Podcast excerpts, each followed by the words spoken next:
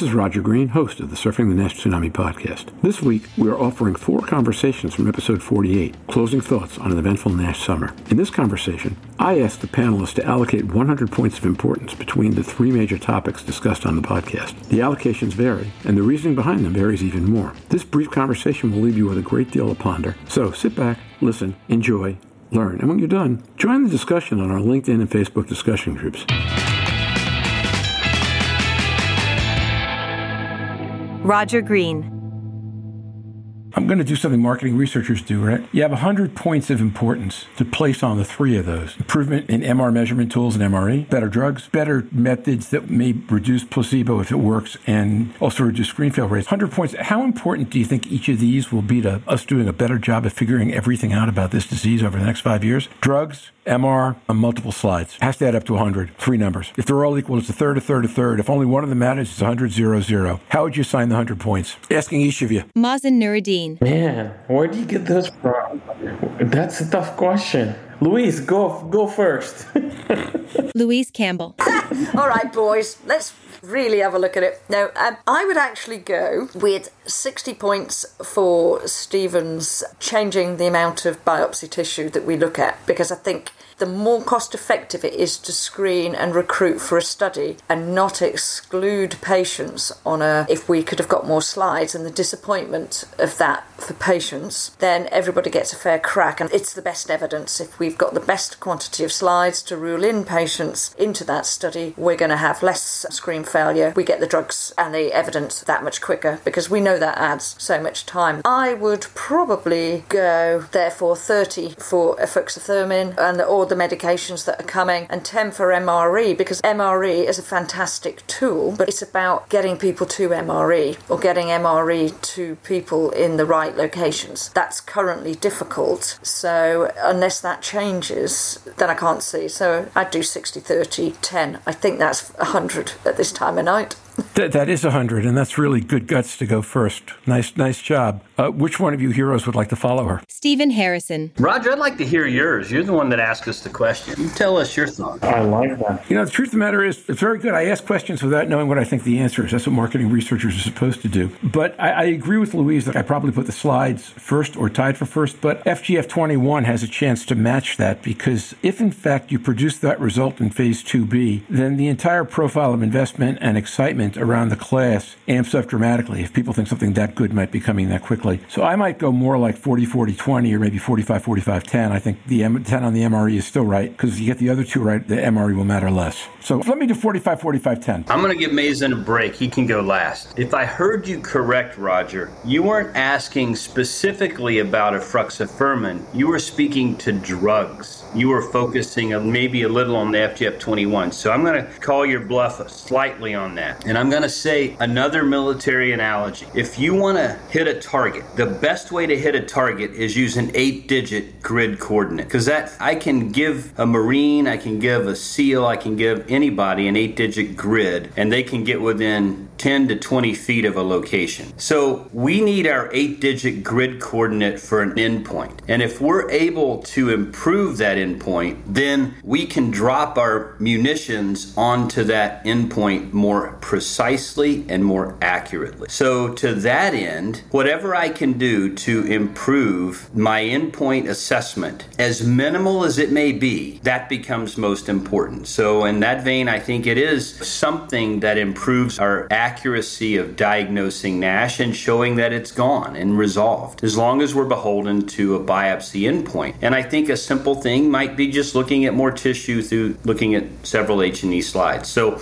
I'm going to give that 60 points like Louise did. And then, you know, when we begin to look at NITs versus MRE versus drugs, we don't really care about NITs so much if we don't have drugs to treat the disease. So I need a nuclear warhead, or I need an 800-pound bomb that I can drop on that 10-digit grid and take out the disease. So to me, that's drug development. And then at the end, I'm going to need an NIT, but I don't need an NIT if I don't have a drug to treat the disease, because at that point, it's just prognosticating when the patient's going to need a liver transplant or they're going to die from their disease. So I'm going to go 60 for the H&Es and then 25 for drug and 15 for NITs, for in the context that we're talking about today. All right, Mazin. I mean, there's a whole war when put that answer out, just do it a little bit differently.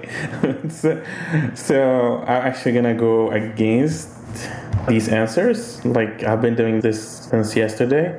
Good courage, my friend. Keep going. Yeah. My wife loves IKEA, and I don't like IKEA, especially if I have to put the bed, and she wanted IKEA bed for our daughter yesterday, and I've been going against that since yesterday, so I'll do the same right now. I will argue that right now, despite all the biopsies, problems, and issues, we're holding, and we're doing trials, and we're completing them, and this is because the disease is so prevalent. Unfortunately, we're sacrificing a lot of patients with screen failures that they are not getting into the studies. So I would say, to me, the most important thing, and to my patients, is to get a drug approved in the next 2-3 years. Nevertheless, I'll give that about 40%. I'll give the histology because of that, because we're doing the trials already, that you gave 60%, 20%. I'm going to give the NITs the other 40%. The reason why I say, because a lot of peoples are getting tired of the biopsy altogether, and they don't want to hear about improving its problems and its efficiencies.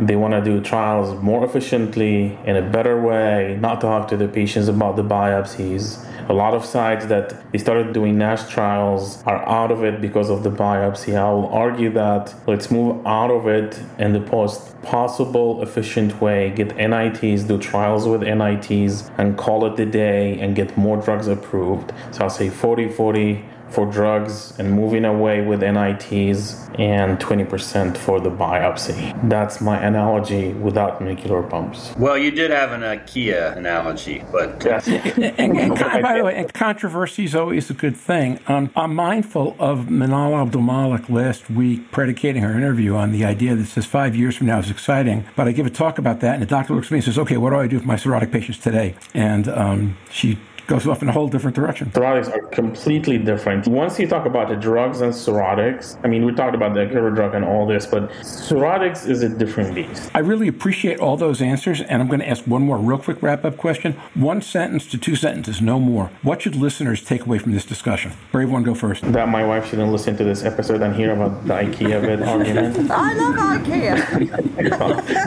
I'm with your wife on this one. It takes me, like, I'm not a handyman, it takes me 8 hours to put a bed from IKEA, but anyways. You can take away from this that the U.S. and the U.K. are still aligned, and that the Middle East is diametrically opposed, you know, or you can take away from it that each of them are equally as important. I mean, if you took the mean of what we said, we're probably closer to splitting the difference down the middle across all three. Or you can take away that we all have different things we hold dear and different things that we feel are important. At the end of the day, they're all important. Every one of these issues that we talked about today are critical to drug development in NASH, are critical to getting at finding the patients that have the disease and getting them to appropriate care. So if you listen to today's podcast, think about those three aspects of what we talked about and how you can be part of the solution in advancing this field. Okay, so Mazin, you're going to stand on your IKEA answer, or you got anything to add? No, I don't.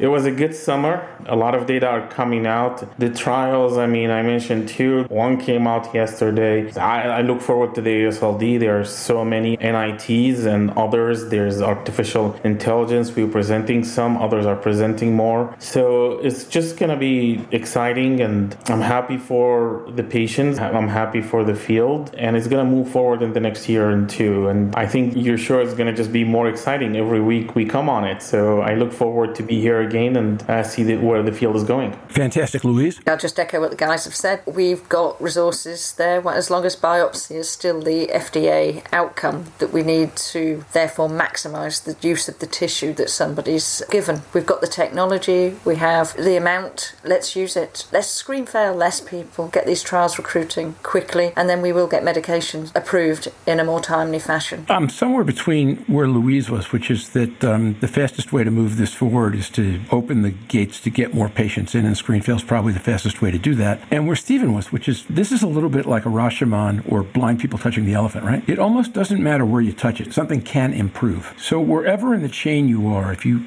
ask yourself, how can you push it forward about 10% from where you are and do that with passion and belief, then this summer is as exciting as it was because progress happened from so many different directions all at once. And while on the one hand, some things might be more helpful than others in the short term, in the long run, it all matters. Whatever you want to hit, hit it hard, hit it with belief and see what you can make happen. And now, back to Roger. We hope you've enjoyed this recording. If you have any questions or comments about the content of this conversation or the entire episode, please send an email to questions@surfingnash.com. We will be back next Wednesday, October 6th, hopefully discussing the new clinical care pathways published today in gastroenterology. I hope you'll join us then. And until then, stay safe and see you on the podcast. Bye-bye now.